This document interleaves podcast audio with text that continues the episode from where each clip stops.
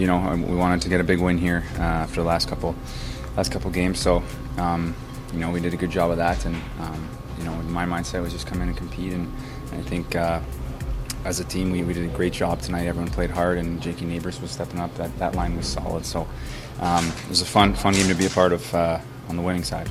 You know, I was just mindset was just do anything I can to to stop the puck tonight, and um, just you know no thinking, just play hard. And um, it was good to, to come into the to the second intermission there with uh, a two goal lead. I think that was important. And then, uh, you know, we came in in the third period and got a goal to get things going again. You had to make goaltending changes in each of the last two games. Was it good to have just a settled kind of a game today? Absolutely. Uh, a full 60, you know, um, just a feel from the beginning to the end. And, uh, you know, it was, it was a fun game.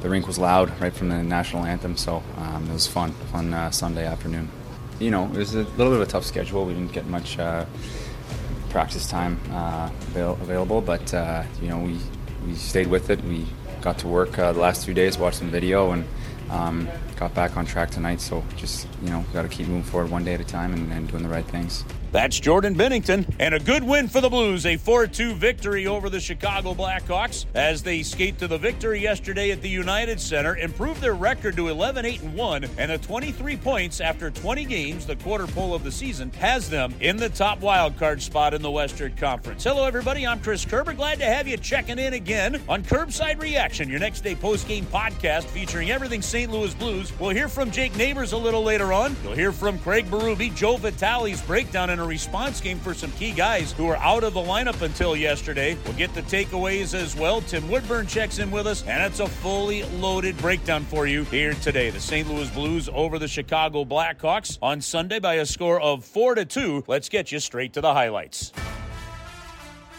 Neighbours onto the check, runs into the body of Kevin Korchinski. And the puck cleared ahead. It comes to Neighbours. Stick checks his way to the puck. He shoots. He scores! Jake Neighbours burned his way to a breakaway. And he tucks it in. That's points in five straight games. And the Blues have a 1 0 lead. 16.39 to go in the first period. Kyrou, nice move, spins it up the wall, gets it out to the neutral zone side. Over the line with Kyrou, far wing, they get it, score! Kevin Hayes. Over the shoulder of Soderblom. And it's 2 0 St. Louis. 14.33 to go in the first period. A play started with the exit from Kyrou. The Hawks get it in the blue zone. They get it straight away. Far side Phillips with a shot that deflects in and scores. I think that hit off Donato in front. And it went over the shoulder of Binnington? Yep. It was a high tip. High tip there, as it's going to be the Boston, Massachusetts native Ryan Donato. Krug shoots. Oh, just wide of the goal. He had his lane. And now to Thomas on the power play to Krug. Back to Thomas. Far wing. They score! Buchnevich puts the Blues back up by two. It's three to one with 2:58 to go in the first. That's a power play goal and his fourth power play goal of the year. Blues to the Rattler Pest Control penalty kill. Go to slide it in, and Binnington a huge save. Chicago brings it in. Donato with a wrist shot. Hits the net. What a save off the pad of Binnington. A second one off his left leg, denying Reese Johnson. Stripped away as a center, has it in front. Binnington lunges forward to save.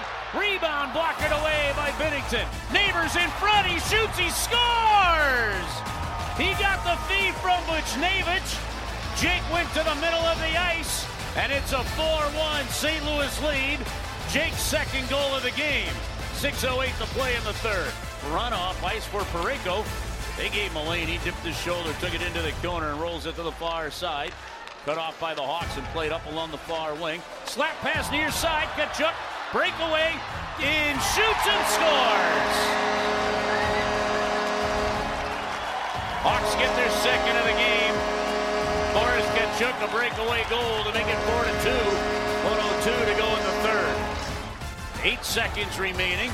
Blues to Jones again, far side. Kurashev a drive wide of the net. Hit another Blues stick.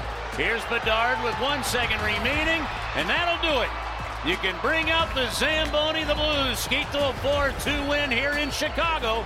Get back on the winning track and pick up two more big Western Conference Central Division points. Some quick notes on the game. The Blues moved to three games over 500 for the third time. So Tuesday night when they play Minnesota, they'll have a chance to get to four games over 500. And again, it'll be their third chance to reach that level on this season. Jordan Binnington moved his record back into the win column as a terrific 32 save game. Gave him a 6-5 and 1 record now on the season. Robert Thomas had another two assists. He's now averaging over a point a game, 22 points in 20 games this season for Robert Thomas. Well, the road penalty killing remains excellent. They were two for two again against Chicago, and they are now 26 for 28 on the season. Only the Blues, the Stars, and the Washington Capitals have allowed only two power play goals on the road this season. The St. Louis Blues have the top road penalty kill in the National Hockey League. Sammy Blais was a heat missile yesterday. Well, he had seven hits out of the team's 22. He now leads the team with 67 hits on the season. Jake Neighbours, what a line he had. Two goals, four hits, three shots on goal, five attempts, plus one, 17 and a half minutes of ice time, two block shots, and one takeaway. A terrific game for Neighbours. Let's go straight to the locker room and hear from Jake himself. Jake, congratulations on uh, the victory here in Chicago. What was the pace of the game like for you playing on that line with Robert Thomas and Pavel Buchnevich? Yeah, I thought it was uh, uh, really fast. Um, obviously, they transition very quick, and um, you know when we end plays in D zone, we're looking to get going down the ice and, and try and create some offense. So, um, you know, I thought my job was pretty easy tonight with those guys. They make it easy on me, and I'm just trying to keep up. Uh, Jake, especially over these five of the last six games when you've just been on a tear, what can you attribute personally to your own game you think's been going really well that's been leading to a lot of offensive success for you? I think just moving my feet, trying to, um, you know, skate and create plays and, um, you know, use my body to my advantage, be physical, and, um, you know, be a hard player to play against. I think um, you know, if you're doing those things and, and playing the structure correctly, then you're going to get opportunities, especially playing with, you know, some of the players I've been playing with the last couple of games. So, um, you know, I've been benefiting from some really good plays from my teammates and, um, you know, getting rewarded. What has your experience been telling you uh, uh, just about how you can play and what you can be successful at now as you've moved up the lineup and, you know, and been in the lineup now for over 70 NHL games? Yeah, I think just a lot of little things. I think I pride myself in, in doing all the details of the game strong and, um, you know, being a reliable player. I think offense is just a bonus. That's uh, kind of been coming lately, but, um, you know, I think I try to be good in my own zone and um, be hard on pucks, be a good forechecking player. And, um, you know, I think, like I said, you're going to get rewarded if you're doing those things. And, um, you know, it's something I've done before. I was an offensive player in junior and um, just something I'm trying to add to my game. Jake, last one I have for you here, of course, the father's trip, uh, Chicago, Minnesota, and your father Ed joining you. What's something that stands out about something maybe your father has told you at a young age uh, that, that still holds true today with your development as a hockey player? Yeah, I think just confidence and, and being a leader. Um, you know, he always told me to go into dressing rooms and be myself and be comfortable in my own skin and, um, you know, play my game. He's always said that, uh, you know, you think the game well, you play well. Uh, you just got to have enough confidence yourself to go out and do it. So um, I think that on top of you know all the hours and, and money that he spends on me to get me to this point, which is uh, you know kind of a cliche answer, but it's the truth. They uh, they truly are um, you know huge reasons why a lot of us are, are where we are. So uh, obviously owe a lot of a lot of credit to him. Time to check in with the head coach of your St. Louis Blues, Craig Berube. Well, we want to play this way. We want to keep you know we don't want to give up the goals we gave up the last. I mean, we won the game in Arizona, but you can't give up that many goals and and then obviously last game we let it get away from us again. So it was good. We tightened it up. I thought that uh, we did a good job in Bedard tonight. Uh, he was a great player, but I thought that we kept them out and took time and space away from him tonight. I thought our D really closed plays out early tonight. Power play looked really good. Both both power plays could have had another one on the other one, but yeah, it was good. I think the power play's been coming lately. Um, you know, we've gotten some goals here and there lately, but uh, overall the power play's starting to, uh, you know, get a little mojo, and uh, puck movement's been better and more direct and getting more pucks on that. He's a great uh, passer, I'll tell you that. He's, you know, he's a puck possession guy, sees the ice really well, and makes makes a lot of nice plays. Here's Kevin Hayes weighing in. I thought we played good team defense in our zone. Our D zone structure is uh, what we wanted. Uh, kept them to the outside. Uh, they got a lot of shots, but not a lot of great A's, and um, a lot of their um, a lot of their chances were resulted in our turnovers. But uh, Binner was back there, and uh, he was a wall tonight. Uh, I thought our line played well. Uh, one bad shift where we got hemmed in. Uh, I failed to get it out twice, and we were in our zone for about a minute and a half. But uh, overall, I thought we played pretty well. Uh, two fast guys that I'm playing with uh, that like to make plays, and I thought uh, we gelled pretty early on. Well, from the play of Neighbours to the play of Krug, and then the response games for Tucker, Kyrou, Vrana, as well as Jordan Binnington.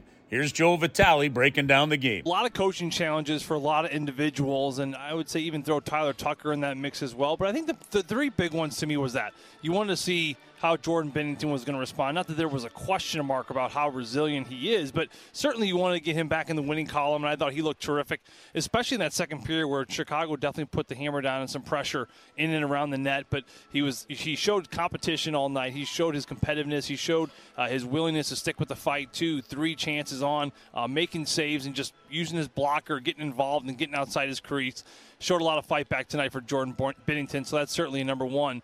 Uh, number two, you look at the way that Jordan Kyrou responded. I thought he was terrific on that Hayes line. You know, with Brandon Saad, he added a speed element uh, because of his little bump out play to you know Kevin Hayes. That's what got them open on the scoring in that first period with the Kevin Hayes goal. Uh, so Kyrou's speed certainly was there. I loved his backtracking as well. He ended up stripping Bedard a couple times on the backtrack. So I think that that was all relevant as well. Jakub Vrana, to me, maybe was one of the biggest ones where you look at how he didn't get rewarded necessarily on the score sheet, but I saw him moving his motor all over the ice. He had a back check in the second period. Uh, I thought it was him chasing a puck down for a breakaway. That's how fast he skated. So I think that you know Craig Berube wanted to see a response out of him. He wants to see a little bit more of a care factor uh, when it comes to working in the tough areas of the game, and I think he showed all of that there. He had a breakaway chance in the third period, uh, another opportunity from the side with Brayden Schenn. So he started to get his looks offensively. Unfortunately, none went in. But I think by playing the right way, he definitely got some looks that, that Craig Berube, of course, uh, didn't mind seeing there as well. But